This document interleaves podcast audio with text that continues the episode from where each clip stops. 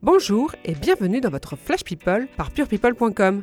Au programme de ce samedi 6 octobre, un grand moment d'émotion aux Invalides, Jennifer qui revient sur son terrible accident et un secret d'Elisabeth II qui n'en est plus un. Le grand Charles Aznavour est décédé dans la nuit du dimanche au lundi 1er octobre à l'âge de 94 ans. Un hommage national a été organisé vendredi 5 octobre dans la cour d'honneur des Invalides à Paris. La veuve du chanteur franco-arménien Oula Torzel, mais aussi ses enfants Cathy, Micha et Nicolas étaient tous présents. Sa fille Seda, née de son premier mariage avec Micheline Rugel-Fromentin, était également là. La famille de Charles Aznavour a été saluée par le président de la République Emmanuel Macron et son épouse Brigitte Macron, ainsi que par les anciens présidents Nicolas Sarkozy, venu avec son épouse Carla Bruni, et François Hollande. Ce dernier n'était quant à lui pas accompagné de Julie Gaillet. De nombreuses personnalités avaient fait le déplacement jusqu'aux Invalides. Amel Bent, Yuri Djorkaev, Danny Boone, entre autres. Le cercueil de Charles Aznavour a quitté la cour d'honneur sous Emmenez-moi, l'un de ses plus grands tubes. Un grand moment d'émotion. Confidence plus d'un an après le drame. Involontairement impliquée dans un accident de la route qui a coûté la vie à deux personnes en mars 2017, Jennifer reste très marquée. La chanteuse a accepté de témoigner dans 7 à 8, diffusé dimanche 7 octobre. Celle qui sortira prochainement l'album Nouvelle Page avoue avoir été complètement brisée par cet accident. Je n'avais plus le courage de remonter sur scène avec cet accident tragique, confie-t-elle face caméra.